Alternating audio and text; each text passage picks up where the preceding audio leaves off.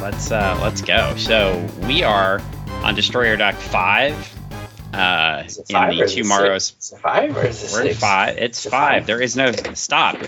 I was wrong last podcast. There is no six. We don't get a six. We only get a five, Seven? which means well, no. There well, there is a six and there is a seven, but they weren't done by Steve Gerber, and we'll we'll talk about that. Would you quit jumping to the end? My God, you're like we got to talk back the back matter. We got to talk about the back matter, and then immediately you start talking about it before we even start. So Sorry. that's that's uh, yeah. Just anyway. Um. You done? Yeah. No, All right. never. It's worse than the squeaky chair. I know. So- it covers up the squeaky chair. No, it doesn't. It's just annoying. Uh, so we are in. Yeah. We're Uh, so- number five. Well, we're we're now you have all me all distracted. I was all ready to go. Had a had a fucking plan for what we're doing, and you're playing some stupid ass fucking noisemaker. Sorry, listeners. I'm dropping f bombs to start the podcast. I'm not even mad at what we're reviewing yet. Uh, I find it hilarious. Oh, well, I know you find it hilarious, and there's your fucking chair. So, like, it's find things hilarious without squeaking your chair. Like, I needed, it, I, it- it I can- needed it all be a this thing. today. Thank you. You are just working me into a frenzy. You're changing me from Howard to Duke as we speak, right? Like, it's literally happening. I'm gonna go being the little train with special fo- I'm gonna go train with special forces just so I can sneak into your house and steal that fucking chair. And he's gonna be my entire mission and like throw it away. I love the chair. It's a I great don't chair. know why. No, it's a terrible chair.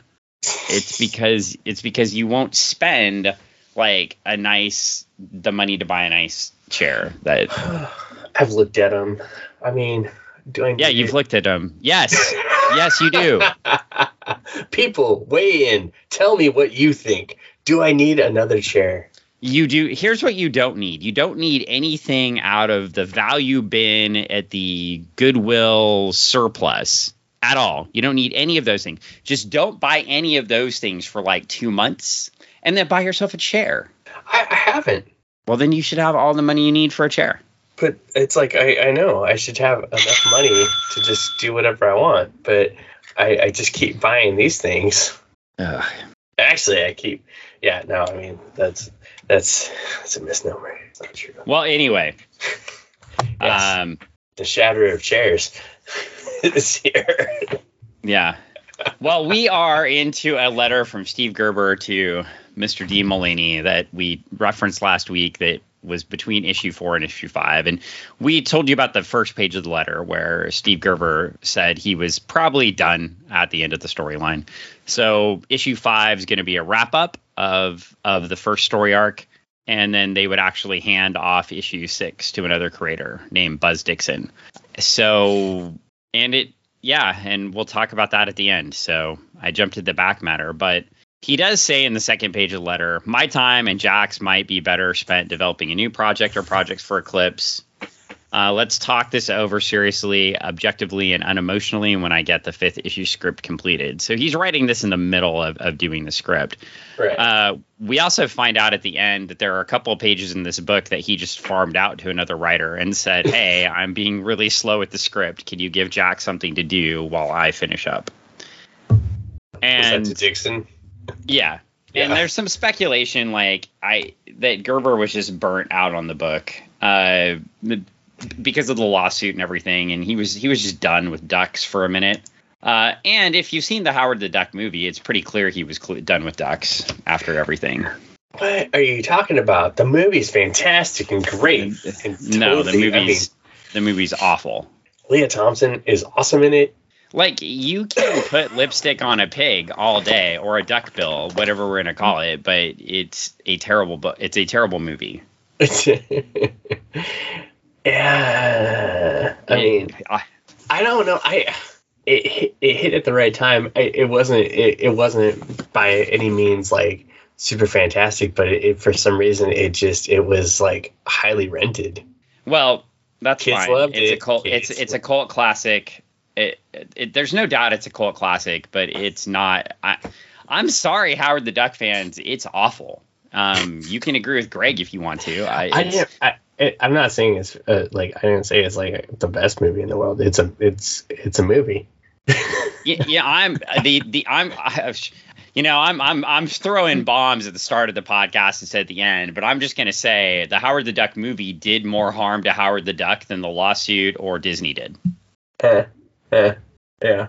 Because we should have had an iconic character that's still down now, and now Howard the Duck's just a fondly remembered character that when Howard the Duck shows up, people are like, okay, that's cool. Yeah. Uh, but they should have been capitalizing off that franchise, et cetera, for years. And that movie, for whatever reason, just didn't hit. And you know, I could argue, you could argue the flip, right? That the lawsuit caused it, that Marvel's ineptitude caused it. Maybe if Howard the Duck movie comes out in 1979 instead of 1985, it was 85, Yeah. right, or was it 86? It's 80. I think it was 86. But obviously, if the if the movie comes out when the character's actually hot, then we Uh-huh. don't have this issue, right? So if it comes out, if a Howard the Duck movie comes out, let's see, when was Nine to Five? Was that in '79? Yeah. I think so. If a Howard the Duck type movie, kind of critiquing the corporate world, comes out, I mean, look what uh, Nine to Five did. It was, you know, Yeah. that's yeah. the movie that made Dolly Parton, right? Yeah. I mean, I, I want to say, yeah, the the movie, the Howard the Duck movie comes out in the reboot era of the comic book series, so they drop like the first the first original one through thirty one comes out during the first couple years, goes on hiatus, and then comes back out during the later part or mid eighties. So it doesn't it, it catches again but doesn't quite catch the the same uh, the same fire that it had before. So zeitgeist wise, yeah, I, I mean not zeitgeist, but like uh, um, hitting hitting all those things, yeah, like it probably would have um, caught that same kind of fire like nine to five did, or um, uh, Network, what? what network, else? yeah, network, yeah, network. Um, and yeah, and you look at too, you look at the, the careers, right? Like obviously Dolly Parton already had a career, but that Doll- nine to five launches Dolly Parton into Dollywood and Dolly like that, right? And then Mhm. it also launched Lily Tomlin in my yeah, mind. yeah, yeah. Um, Jane Fonda, I write her off in the movie like she's there, Uh-huh. but she was already established, right? Right. So I don't see that movie as launching Jane Fonda anyway. But you launch uh, Lily Tomlin's comedic movie career hmm and really get it moving with the fame there, and you get a lot of really cool things after that, including she's still doing movies now. True. Uh, she just did that 80 for Brady movie with Yeah, Jane yeah. Fonda. Yeah. So Still moving. yeah, I just, I mean, she's fantastic. Lily Tomlin. Oh yeah, I forgot about Grace and Frankie because it wasn't something that Oh. I was necessarily into, but Yeah. It wasn't. Yeah. It was. It. I, it had vibes. It had. It had feels of a very British comedy, like in a Brit- Yeah. 80s British comedy, like uh, Ab Fab, kind of an Americanized. So- absolutely fabulous.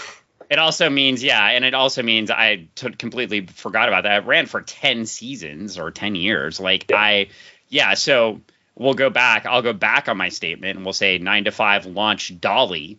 As in Dolly, Uh, and then nine to five cemented a partnership, a comedy partnership between Fonda and Tomlin forever to Mhm. now.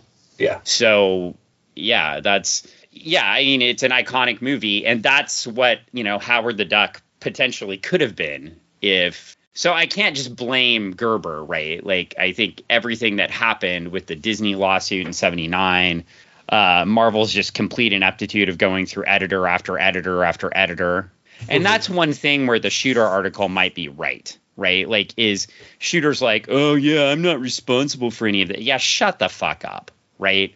Right. But he's not respon He is right that he's not responsible for the m- miss, if that's what he's saying. Like if Howard Yeah. the Duck not hitting at the right time. yeah. Marvel's complete ineptitude and and turning over editor after editor, you know, is probably responsible for that. hmm Yeah. yeah. Yeah. I could see that. and that gets us destroyer duck right and uh And oh, you know, though we say that that Jim Shooter isn't responsible, but according to the American Comic Book Chronicles, 1980s by Two Bros Publishing, uh, and and we did read about this in the front matter of this book too. Uh, Gerber was removed from Howard the Duck in 1978 for chronic lateness by Jim Shooter. Oh, Jim Shooter, it was your fault. You. Yeah, so Jim Shooter acting all innocent, like I didn't have anything to do with the Gerber discussion. Uh, well, You were the reason for the Gerber discussions. sir. I mean, he might he might have made the right decision as a as a comic book whatever editor executive, right? guiding light guru. Yeah, but Gerber Grimbor. felt his contract had been violated. the Grimbor. Oh yeah, Grimbor sorry, I said it wrong. comics. Jim Shooter, the creator of Grimbor. Jim, no, I said it wrong. I, let me get this right. Jim, the creator of Grimbor Shooter. And by the way, I found out after the podcast went off last. I said, ah, Jim Shooter couldn't have possibly created Grimbor. That had to be a Cary Bates thing. oh no, oh no, it was very much Jim Shooter and Mike Grell.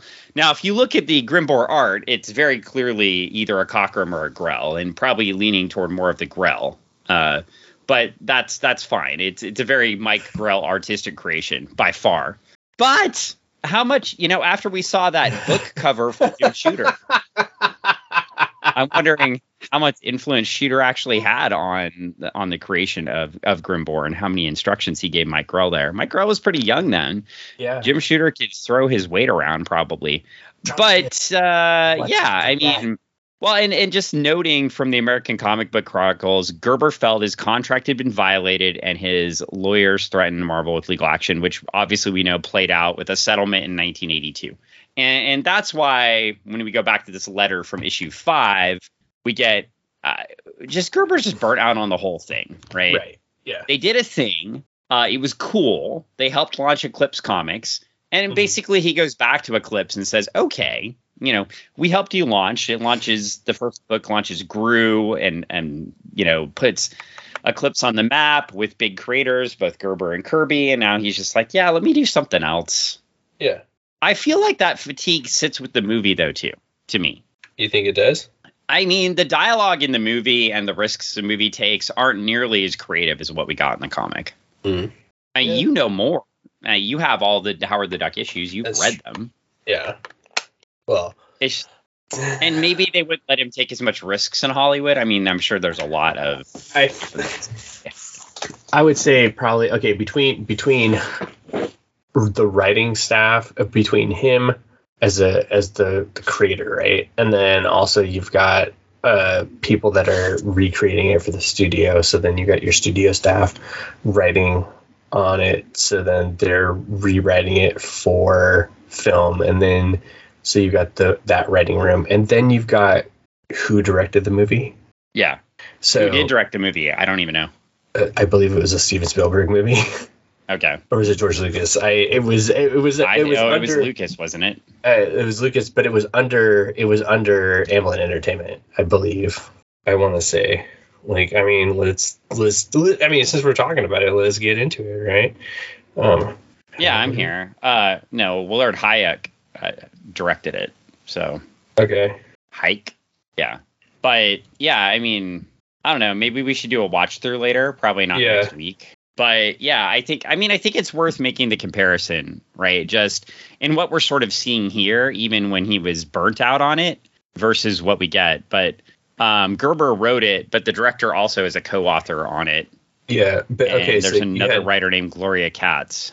And, and George Lucas is executive producer. So you've got, I mean, that's that you've got a whole entire film writing production team on it that's like going to say, hey, these are this is the stuff we need to see for film wise. This works great on comics, Gerber. This works great on your panels and stuff like that. But this is what we need to see on the screen, and that's why they Yeah, that's Yeah. I I imagine that's why there's a lot of stuff that that transferred over or didn't uh you know didn't change up. Uh, i mean like and you know obviously they they took something that was uh intended for a different type of adaptation. Maybe not necessarily for film but i mean it's a it was a something that was written for a comic book and maybe to be done as a uh, as a um, as a as a cartoon or something like that. But if if you're doing something in that form and then jumping it into live action film, and it's gonna it's gonna have a different a different feel altogether, yeah. right?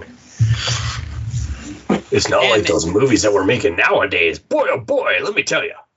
well, and I do think like one of the reasons comic book movies, but I don't think you have to do this with Howard. So let me back up for a second. Yeah. But comic book movies took a while to work because you needed all the special effects to do a comic book movie, right? Like eh, the super comic yeah. book movies made up until the mid 90s looked lame. Yeah, yeah. I mean, the powers look silly. Like I'm thinking of the like old Flash TV show. Yeah. I know everybody loves the Wonder Woman TV show from the 70s, but yeah, you have an effect where she spins around. Yeah, and that's cool. But that doesn't you need you need extremely good writing and you need extremely good character work for those things to be pulled off, right? And they did uh, have it. You didn't have n- n- uh, uh, uh, no, they did yes. not. That's why it yes, only lasted three the, the, the Wonder Woman show lasted three seasons, and the first season to the second season changed networks, and they completely changed the setting for the show. Like it was not a success. I don't care what anyone says. It's a success for Lynda Carter's career because Lynda Carter became iconic off the show, mm-hmm. and people remembered it. But yeah. the TV series was not a success. It I, lasted I like, three seasons. Just, and changed networks after the first season. That does not make a successful television show. I just like watching you get riled up. It's fun. Well, it's just I love it too. Like from I, it there's so many great things about it. Yeah, like I think, loved it as a so four year old. So here's a question then: Do you think Howard the Duck would have been better as a TV show? I think Howard the Duck would be a great Netflix show. Oh yeah, or Amazon or whatever, right? Like yeah, I yeah. think it would be a great streaming service show where it's like a, a nice seven episode yeah show. Boom, boom, boom, half an hour. Where you can build characters, build things. I mean, look and look what they've done with some of the, you know, weird I don't want to say weird, but offbeat. I mean, The Boys is ultra fucking violent, right? Mm-hmm. Uh, but they can do it on Amazon because that would never go in the theater, right? Right. It's because I think it's even too gross and violent for a theater, right? Yeah, yeah. Oh, they could definitely do that with Destroyer Duck. Well, Destroyer Duck could do anything, but yeah, I just I think the cool thing to think about though too is that's why this had to sit at the point in time too, right? We get these five issues of Destroyer Duck, and Eclipse uses it to launch their lines. Um, also, another independent publisher that we haven't mentioned was Pacific Comics. Mm-hmm. Yeah and that's where not surprisingly mike grell out of portland right is doing his work right and so grell gets fed up with dc um, star slayer the book he launched for pacific uh, yeah. was actually supposed to be launched by dc kind of in a warlord-esque type environment it doesn't make uh, the jump it's it's a counterpoint to warlord right it's uh-huh. a space adventure but yeah. uh, no they don't run it because uh, they don't run it because of the dc implosion in the 70s, which you mentioned on the podcast. Oh yeah, yeah, yeah, yeah. Yeah. So it's uh it's one of those things too. So he publishes it independently, and that launches Grell in a long career of independent publishing, including doing Jon Sable for First and and other things. So yeah, Jon Sable's um, a pretty cool book. If you haven't checked it out, I know we haven't talked about it on the podcast, but you and I have looked at issues before. We might because now finally I have the entire first omnibus and I have the second one coming from Kickstarter. Oh, that's, so that's cool. We may read some Jon Sable. Uh, Jon Sable is also unique for having uh, one of the first regular gay characters in comics. Oh, and I don't know what you're doing, but you sound like you're attacking your chair. I feel like I'm, I'm wrestling it. I'm, I'm yeah. telling it who's boss, Dan. I'm like, oh, you chair, I'm gonna give you the. Old There's business. literally just no way for me to cut out all the chair noise that's happening. Yeah, yeah, chair. Oh, yeah. Are you done fighting the chair? So, uh, the, back to the point. Yeah, we've got a lot with Grell. Of course, you know, you had Neal Adams trying to do his thing at the same time too. So we do get a lot, but I think you know, looking at these books, Gerber should get a lot of credit. I mean, if not for this book, just for Groo too. And he doesn't get the credit for Groo, but, but it's Groo's first appearances in the yeah. Gerber book. So yeah, Sergio wouldn't he? He's like getting his chance to to do his thing. Well, he gets the rub from being in the fundraising book for Gerber. Yeah, yeah. So it's and then Groo takes you know Groo. I don't want to say Groo takes off, but Groo's one of those books that it's almost like it never takes off, but it has massive longevity. So it like did a thing where Sergio could always have a job and always Yeah. keep doing what he wanted for a long time. yeah, if it's not, if it's one of those things where it's like, oh, okay, cool. You don't want to. You're you're drawing all this stuff for Mad, and you're like you're doing that, and then oh, hey, you want to draw this like epic story line for a little while? Okay, cool, do that. Which I I have to say though, it's like I mean the man like he would get on an airplane and just hammer out pages from New York to L.A. Who I mean that's just wild. Like I mean like and just like do a book. I, I, I don't know. I can I can empathize with that because I just got back from a trip and I I- did a lot of writing on the plane. but but I mean like he would draw like he would Yeah, draw he's drawing the airplane. Yeah, that's, Drawing. it is different. a book. like I just like wow. I'm just reading some of these things that he's done. I'm like wow, Sergio is just like ah. And also he's Well- on 747, so Well, we probably six. should get back to we should probably Yes. should get back to Destroyer Duck, but yes, destroyed. I- you you said you wanted to do some of the back and front matter, and so Buzz Dixon actually does a, an interview at the end of the Destroyer Duck uh, book as well. That's the guy who took over. Uh, we can do a couple notes from that toward the end, but I do Yeah, want to yeah. cover the book as well. Yeah. And we do get uh, one more note. We get a cover concept note, uh, and Gerber tells Jack Kirby something very horrific this time, Jack, both as a change of pace and to emphasize what will be the very serious nature of this issue's story. But I don't want to tell you the rest because we want to cover the story. But he told Jack Kirby to draw something very horrific. So we get to the original cover concept, and it looks like a melting logo. yeah. And we've got a duck with white eyes uh, and a gun, It's like he is fleeing. yeah, it looks like everything's exploding around him. And then we get some cool unused panels because this series of books is amazing. Yeah. Uh, the one I do want to highlight because you probably know more about it than me because I haven't gotten to Gerber's run of the Defenders. So I read the defend I've read the first Defenders omnibus and I've got the second one sitting on the shelf stacked up with all the things I need to read. yeah. But uh, I I don't I didn't meet the elf with a gun yet. He hasn't appeared in my reading of, of Defenders. Tell me about this character. the elf with the gun. So he's just like, you know, like a little maniacal elf that likes to just, you know, show up and just shoot people because he's an elf with a gun. It's kind of a messed up character. And uh, um, uh, definitely, definitely one of those just an odd, odd things that you're like, what, who, what, why, why? Is Um, it just it just is it just me or did Jack Kirby draw him to look like Gerber? it kind of does have a very Gerber esque look. uh, he does have a Gerber esque look um, to him, and that's that It- is funny. It would have been funny if like in the story like if if they really wanted to end the run and I know they decided not to. They decided to release a couple more issues with a different creative team. Mhm. Uh, but he just comes in and kills Duke Duck at the end. yeah, it would have been very meta, as they say today, Yeah. because it would be Gerber killing his own creation as another one of his other creations that is actually doing more that he's working on in the current time frame because that's what he leaves this basically to go do is to continue his work with the defenders which oddly enough i got into a whole de- a whole entire defenders conversation which i've read a bunch of defender stuff but not as much as this customer at the shop. And i was like tell me more. You are Well, I'm gonna have to read some more Defenders to catch up.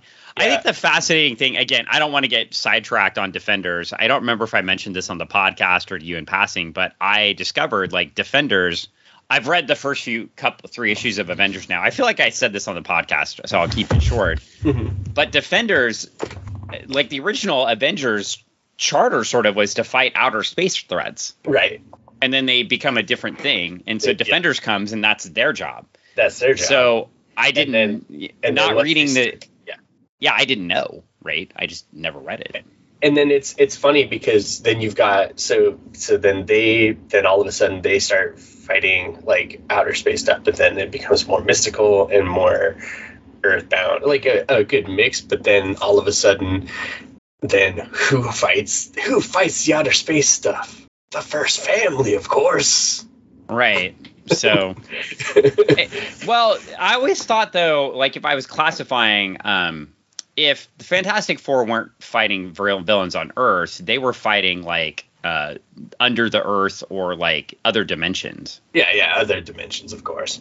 So you had anyway, but but anyway, we could get lost onto this. What we have is Duke Duck though flying on an airplane, and he looks fucking pissed. he's angry. He's mad, and I mean, I, I would be too if I was flying on a plane with a drunk pilot. I'll also say too, I think you're right. Like the Kirby art, there was a reference in the front matter of the TwoMorrows Publishing, the the graphite edition, uh, that Kirby's art was he was getting a little tired by this point and Yeah. the delays. And he was older, right? It was just harder for him to draw. And I do the faces for the duck do get rounder in this issue. yeah, oh, they're just Um, like, And the pencils are a bit looser than they Yeah. were in the first four issues. yeah. The first couple of issues are super tight, and this issue is it's it's very like I, I'm not saying like it's they're the Kirby art in the first couple of issues is just so wild, and in this issue it's like oh I'm drawing a face. Okay, here you go. Face one, two, three, four faces. and and part of that, of course, was part of that was Kirby. Um, just he's just older, and he was Yeah. also and waiting. Uh, and he was also doing a lot of cartoon work at the time too, so he's probably just tired.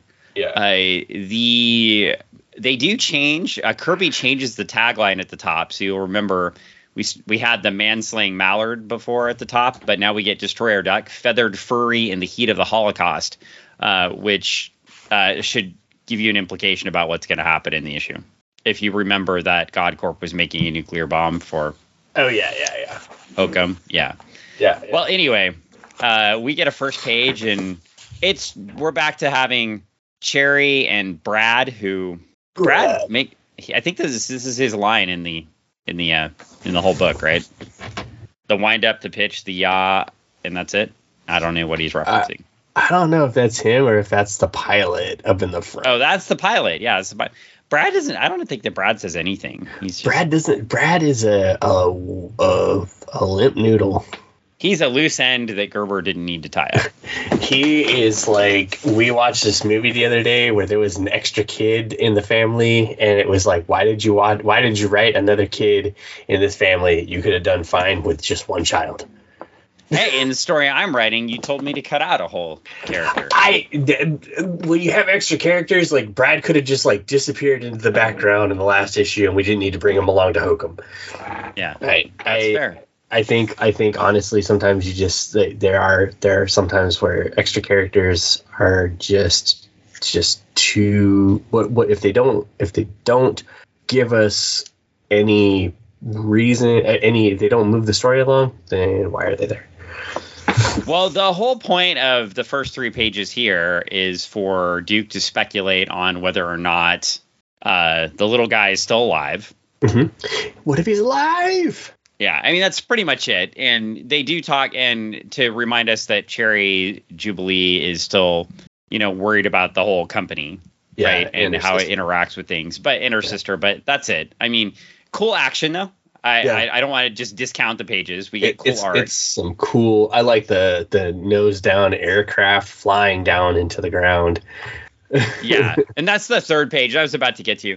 I Yeah. think the the the faces have have suffered a little bit, but I think the background art and everything that's going on, and of course we'll get some Kirby Crackle later, so yeah yeah never fear, never fear, it, it, it will happen.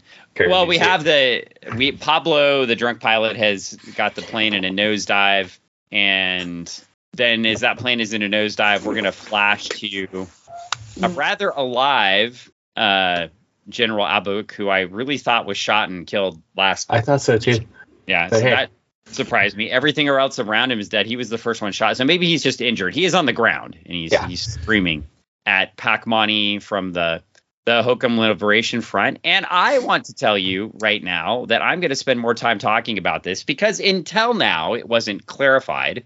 But in this issue, they very clearly make this a, an analog for Iran uh, in the Uh-huh. 70s, and it is not related at all Uh-huh.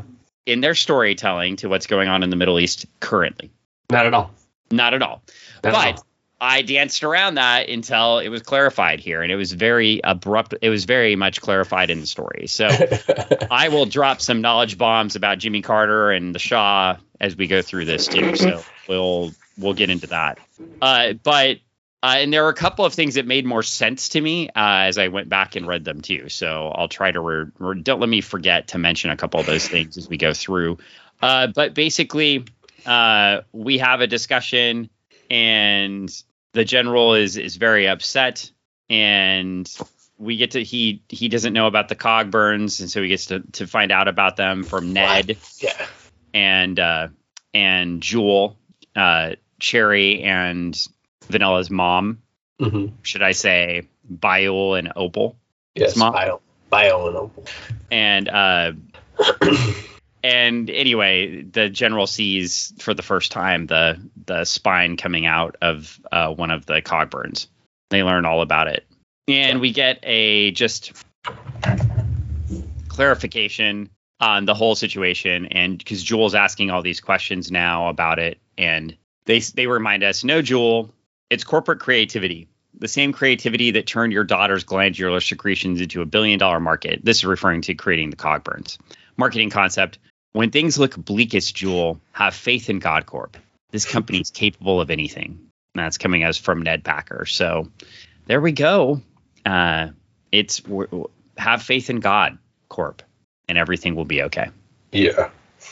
Now the book does take a turn here because the, they're out. They don't have any more of the Kirby pencil photocopies, so now we go to the inked pages, but they still look cool. They look And I alright. actually, I actually like it when we get a little bit of this transcript histor- uh, transition historically too, to kind of see the loose pencils and then see how they're Yeah. being. Right. right. And plus, we get some more creepy Wobblina later, so Oh, creepy Wobblina. it's. So now we get to Switzerland, and we're all talking, and we're back to was it Upwind? I messed up his name. Upwind.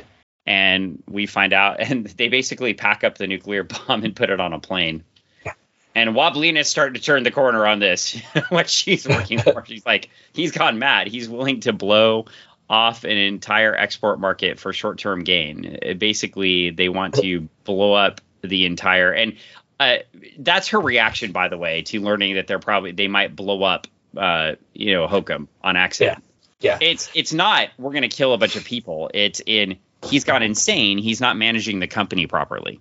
That's her reaction. Yeah, freaking fantastic.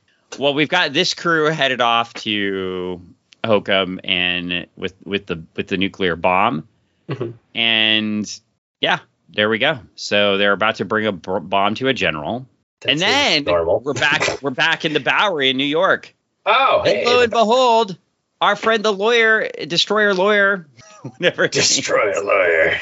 is here. I'm very excited. Uh, he apparently had an ejector seat in his car when the Cogburns blew it up, and so uh, the Cogburn says, "You, but how?" He says, "Object." Question is vague and ambiguous. And then he said, the Cogburn says, or then he says, but off the record, the Law Mobile was equipped with an ejector seat. And then Cogburn says, I'll eject your ass for that, shyster. And the the destroyer lawyer says, object, irrelevant argument. It argumentative assumes facts, not in evidence, and possibly slanderous. I ought to slap you with an ejection, but this will do for now. And then he hits the Cogburn. He says, How does Yeah. my boot have to inter interlineate your face? Or did I get some answers? These were the two pages that Buzz Dixon did, uh, and he was very proud of his cheesy lawyer dialogue. It, it is. It is funny. And that wraps up our friend the lawyer's, uh, at least uh, arc in this story. So Right, he's alive and everything's okay, and he took out the Cogburn that was left in New York. So meanwhile, on Air Parangus, uh, we're flying out of the sky very rapidly, uh, but they managed to get us close to Pakmani, and we're about to get uh, re- introduced to Pakmani, who's holding a very scared looking vanilla cupcake. Yeah. And he starts talking about all of his hatred for capitalism and the infidels and everything. And she says, Golly wogs, hi, Mr. Pakmani. I'm happy to meet you. And then we meet Pakmani, and it is, well, uh, Pac Man with a turban. Yeah. Uh, this was messed up and disturbing. was it though? It really was not what I was expecting. I mean, was it was it not what you were expecting? Uh, no. You didn't get not. Mr. Pakmani from No. that, that's who he'd be when when No. they introduced him early on. No, I and, did not. and the ghost face masks that they were wearing. I did not. No, I thought it was a. lu- I, I'm too much of a historical nerd. I'm sorry. I wasn't thinking pop culture. I was thinking of like the like classic like fighting units from like no, I think they're BC and early AD. yeah. No, I, I, think that's they, what they were referencing. Yeah, no, I I'm pretty sure they lifted a little of this, a little of that, overlaid it with a little pop culture references here and there to give you what we have in front of us, Mr. Pakmani and his ghost units. Well, I will highlight a couple of things on this page because we do get the direct link to what was going on in Iran in the 70s. So Yeah. He says, You see, I know your country well. My father, Ayatollah Yasso, chief religious counsel to the hated Shah of Hokum, arranged for me to be educated there in the United States. He's referencing, uh, but to my father's chagrin, I aligned myself not with America's oppressive establishment, but with its plighted minorities and with its students who rebelled against their government's imperialist warmongering policies. So he is there during the Vietnam War and he doesn't like what it, America is doing, so he's trying to stick up for his country. Supposedly, is is what his argument is, and he's down with the imperialists. And uh, before we get into the next really disturbing page, uh, if you if you, if you didn't know, so in the 70s, the Iran was ruled by a king, so to speak, right? The Shah. Uh-huh. So it was a it was a monarchy, and the Shah got sick uh, with cancer and could not uh, hold uh, you know established rule in the government. Uh, as the Shah got sick, uh, the students in Iran started protesting, and uh, the Shah was not able to hold power. So the Shah had to leave uh, the country, I believe, in '77. But Yeah. as far as this is concerned, getting the exact dates aren't as important. Um, and that's how the Ayatollah came to power, and you had the new regime in Iran that overthrew the monarchy. So, one of the things about that is uh, Western countries were supporting the Shah because they wanted to uh, maintain their rights to their their oil imports, right? Mhm. And so that's where you get a situation where the you know entire country of Iran, say, like hates the United States and is protesting in the embassy. And just one more piece to this, and I'll pick it up. So 1979, you have the Iranian hostage crisis, right, where the hostages are held. Uh, Carter tries to send some helicopters in to rescue them. They're shot down.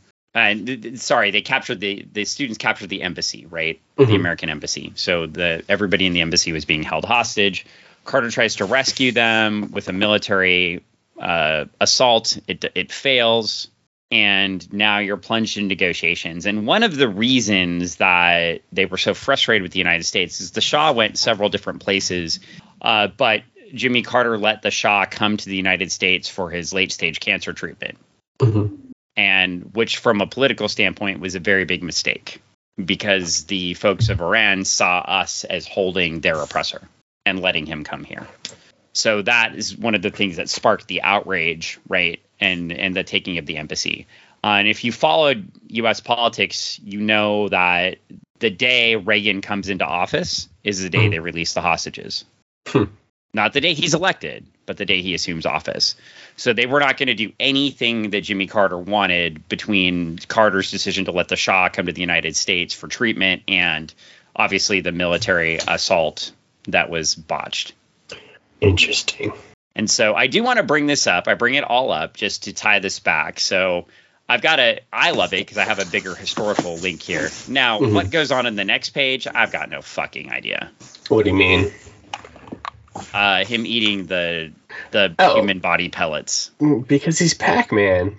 Yeah, he's Pac-Man-y. But I was Yeah. gonna say with the with the whole destroying of the um uh destroying of all the arcade machines and stuff like that, that is a throwback to the of the time because they were they were definitely in in that in that country at the time when they Yeah. were destroying all Western things uh in the the late 70s early 80s Well, they specifically, they specifically, and I, I would- say destroying all Western things. Like I would say distancing from relation to the West, right? yeah So yeah so things like this yeah, and in this case, in this world, uh, the Shah and the the Ayatollah, his father, are murdered by him, and he eats them.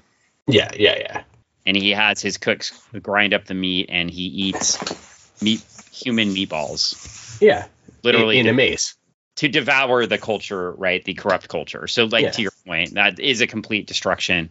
Uh, but and it was more of a distancing. I mean, oil comes into play too, right? When you look at the oil trade that happened in the original setting, uh, you've got also control of, right? So you had British, you know, you have British imperial power coming in and messing with the whole Middle Eastern region, right? And Mhm. after World War II, we literally just drew lines through the Middle East yeah even before that, right? I'm gonna say just after World War II, but literally World War Uh, One. one. Actually, to be more specific, yeah, I said World War II, but after World War One, um, when you have the breakup of the Persian Empire, and you're just they're just literally drawing lines. Mm-hmm. the ottoman yeah or the Ottoman Empire, per, Yeah. yeah.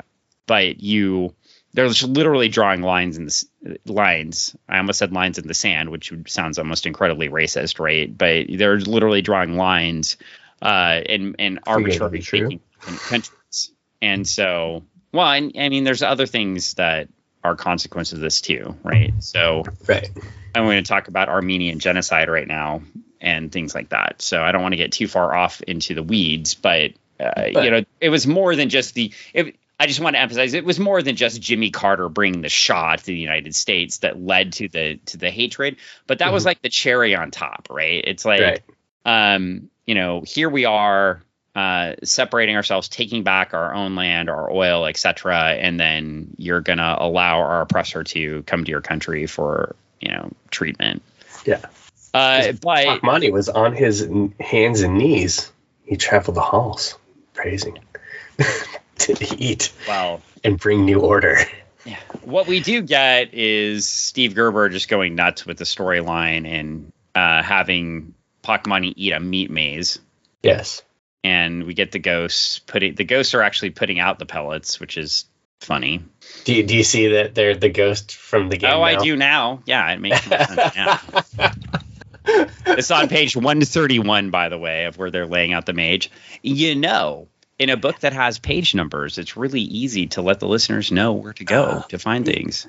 You know, one of the things that we delight our our our readers with in the book Star in the Starlight series is that you get to enjoy finding where those pages are on your own. I see. Well, It's one of the things that Travis and I have given to the readers, that that is definitely one way to look at it. like Well, Dan. after after we find out the origin of Pakmani and and I guess the other point too that they that Gerber drives home is he's immune to the influence of Vanilla Cupcake. Oh, because he's a Pakmani. Well, because Vanilla Cupcake represents the West in capitalism. Yes, yes. So yeah, He does it. He's he's pushed that away. He's refused it. He's refuted it. so he doesn't have any. There's not a part of him for her pheromones to influence to get him. He also has no nose. Right. He also has no nose, but he, He has no nose. he has his he has his his human meat pellets to consume, so he doesn't need to consume things from the West. Right? He's destroying things from the West, like you said, and then eating those. He's not interested in consumption, and thus is immune to her superpower. he's, he's three children in a in a trench coat with a Pac-Man head with a turban.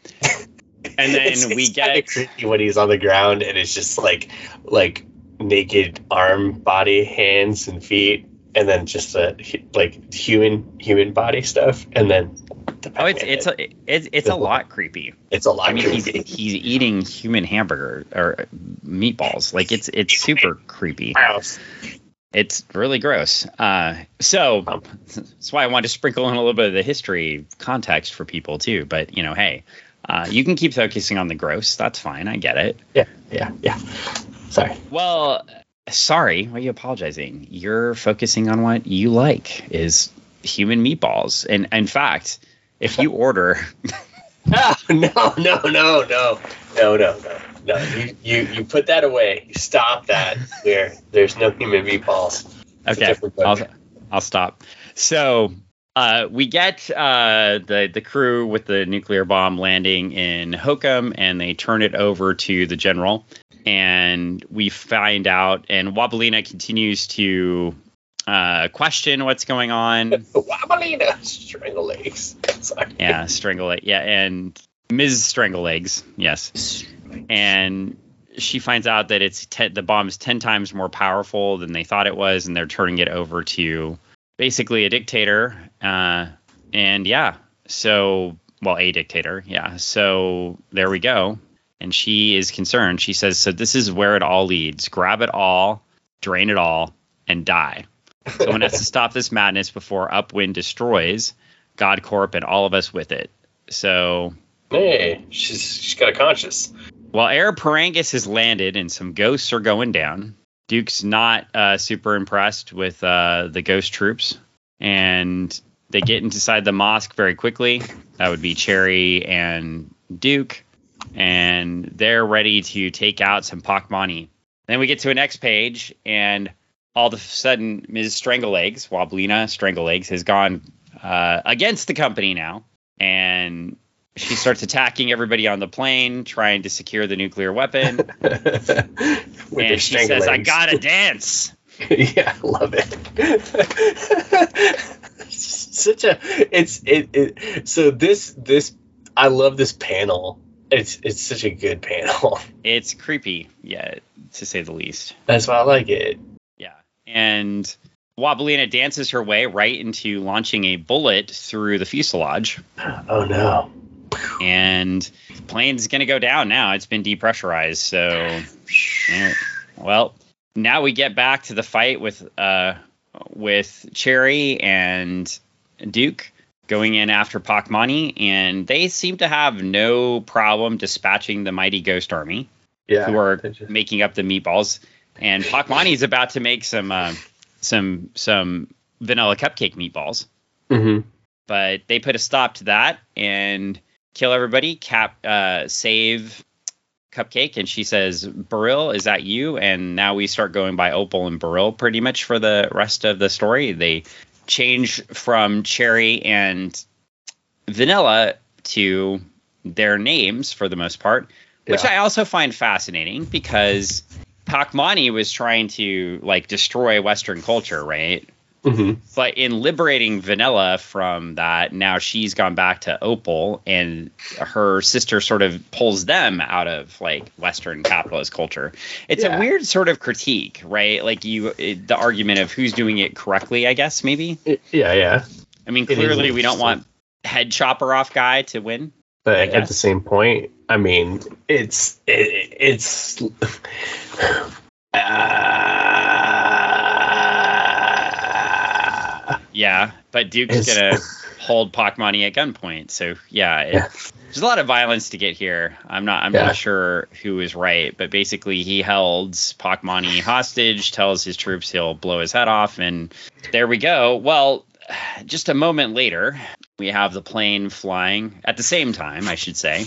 Yeah. The plane is flying, and 20 miles east, uh, the jet streaks on a collision course with the city's tallest building, which could really mess some things up. But we find out the general has actually already detonated the bomb, and boom, uh, the capital city, Hokum, is is gone. It's gone. we get uh, some Kirby crackle and clouds, and yeah, we don't have a city anymore. It's wild. We have some burnt up Cogburns. Yeah, heads flying through the sky. And uh, we get the comment in under a minute, Hokum has been uh, reduced to something less than ruins.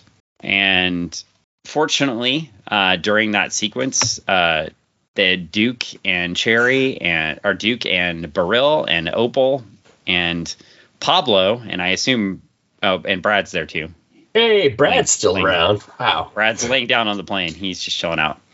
Uh, Lucky have made it back to the plane, and we get sort of the interaction now that uh, to the resolution between uh, Opal and Beryl, but Vanilla slash Opal says Mama was in the city, uh, Beryl and and uh, Pook Face, I guess Pook Face, Pook Face, I don't know, Yeah. Park, Parker too.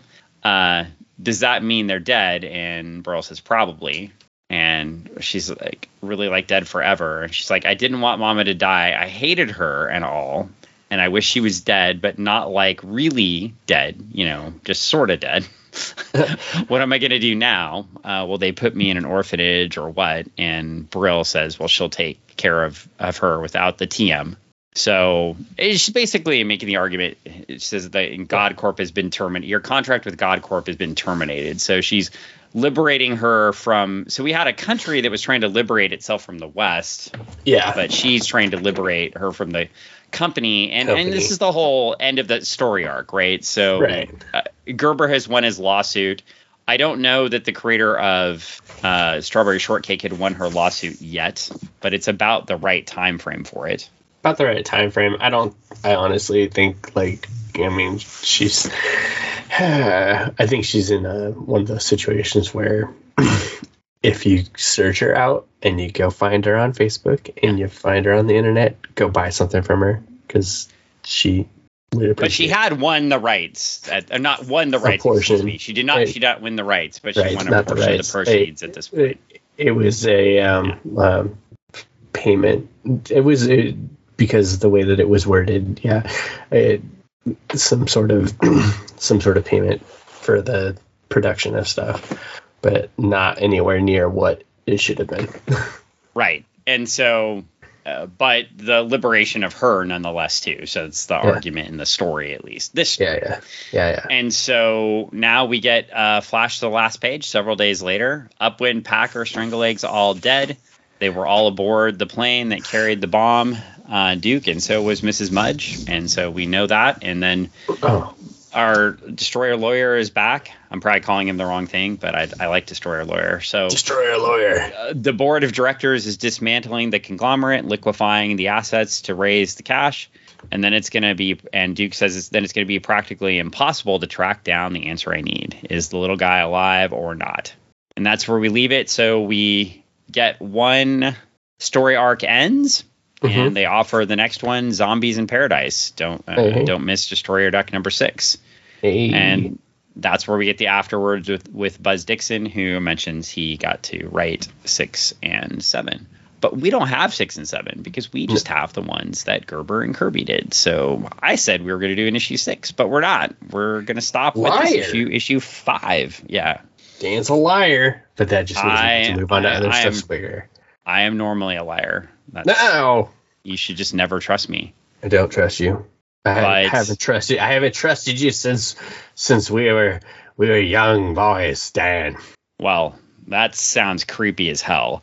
Uh, so that's. Uh, I haven't I haven't trusted you. but since we're you we're we're done with the said- grab it. I'm just moving on from that. So we're done with the grab it all, own it all, drain it all storyline, and we're done with the Packers. So that's uh, that- that- all it sounded weird. it- it's yeah, uh huh. That's what happens when you go down weird places that you shouldn't. So we're all good, and I I this was a lot of Destroyer fun. Duck is awesome. Yeah. no, Uh, I, I think, and I think it fits best. You know, I would uh, obviously it would need some changing, but I'd rather watch a Destroyer Duck movie than a Howard the Duck Hey. movie again. You know, I mean, like if they did, if if in all honesty, if they they decided they're gonna like like, hey, we have decided that we are gonna make this thing a thing, I would be right there. Like whatever streaming service, if I had to go and rebuy something or re up a subscription or whatever. I mean, for this, yeah, I would do it. If it was like, oh hey, this movie's coming out, I would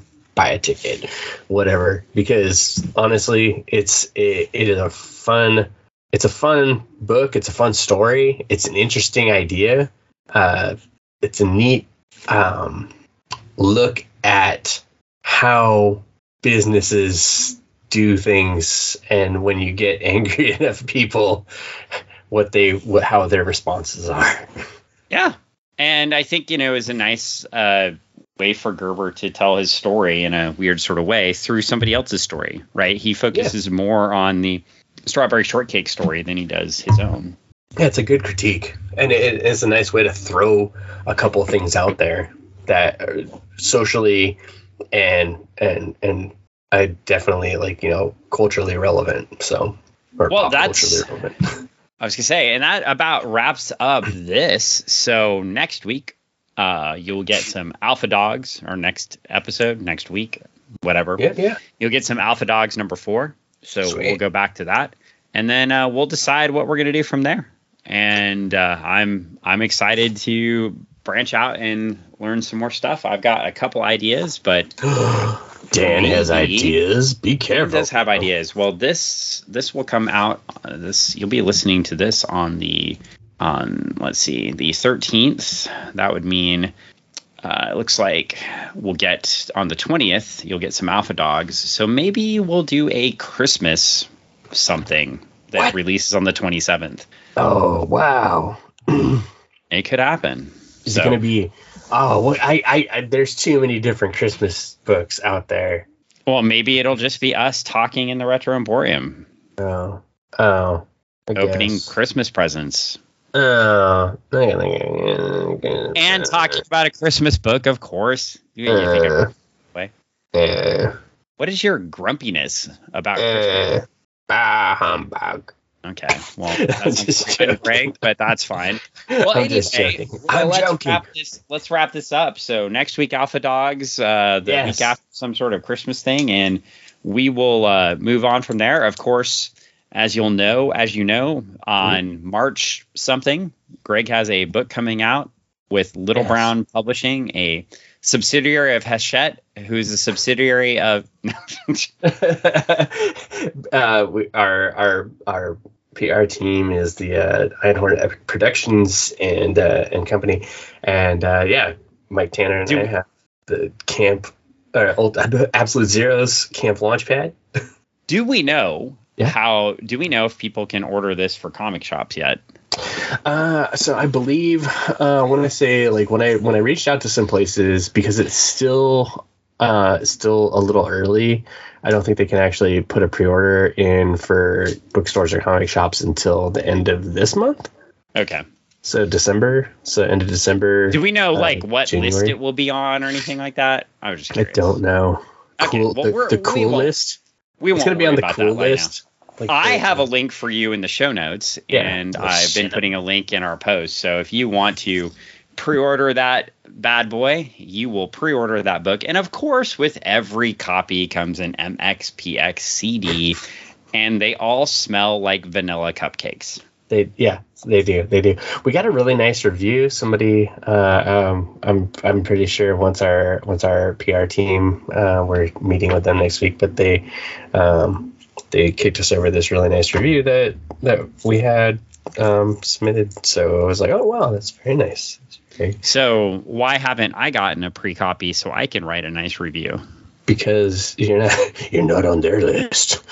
I don't have any control over it, dude. I, I wish you're killing me. I I I I with my with our one listener, we are clearly members of the esteemed comic book media considering the fact that I couldn't talk about this this this book series for five years. Um, That's fair. and the the double irony is like when people are like, "I've just been waiting for Junior Braves three to come out, and now you're just giving me a whole entire other book series." I'm, sorry, people. I have no control over how things work in publishing. It's just like I I'm I'm I, I have ideas. I put them out there, and I both both, sure, both are both are written. Both are written, and it's just a matter of when when publishers put them out. I I can't. I have no control over it. So well, good news is like we said, you can pre-order uh, Absolute Zeros. Yeah. Camp Launchpad, and there'll be a link in the media in the show notes if you want to yeah, get one more uh, mm-hmm. Tanner and Smith special or Smith Tanner and Tanner Smith. special. Yeah. And, however, uh, however that works. and I y- you'll appreciate it. It'll be fun. So cool. And uh, I don't think I don't have anything else to promote. I don't think except maybe like the Retro Emporium in Kent, Washington. Uh, and you could also obviously frequent uh, certified martial arts if you're in the Tacoma area and you want to learn to be as powerful as Strangle Legs. Oh yeah, Strangle. Yeah, I bet you she does know jujitsu. She might. Uh, and however, Paul Boudreau, the jiu-jitsu lawyer, would help you understand how to take out Stranglelegs because he specializes in reaping, which is grabbing people's legs and neutralizing them. So you know, watch out. He would tell you to fear the Reaper. Yeah, he would tell you to fear the Reaper. uh, in addition, uh, I, I, think that's all of our big uh, promos right now. So yeah. Uh, we will say things are coming as far as uh, the realignment of the network. But like I said, our feed's not going in here. But we may be trying to link some uh, different podcasts together, and I look forward to sharing that with you as it happens in the future. But I have no updates for you now. But look out. Uh, you know, if you if you listen to our podcast and you like us, we may have some other folks to share with you. Whoa, other podcast podcast that Greg is on. What's that? Is let's that? is, it. I'm not going to say what it is right now. Oh. I, oh, I, just told the listeners. Oh. This is why I can't. This is why people like you more than me. For first why? off, why? I just told them I'm not going to talk about it right now, and then oh, you're oh, oh. like, "Oh, aren't you going to tell them what the name is?" No, I am oh. not, because we're going to share this after we Later. confirm things. Oh, what yeah. we're just talking about about contracts and confirmations oh, and stuff. Yeah. Plus anticipation. Come back next yeah. week and find out. You just try to give it all away at once, and that's why people love you. That's right. I mean, well, because I I try to be the Sun Ra of things. I can't help myself. Well, that's it. Done. I, I, I can't top that. We're gone. It's it's over. Podcast over. Uh, we will see you next week with some Alpha Dogs. Bye. Bye.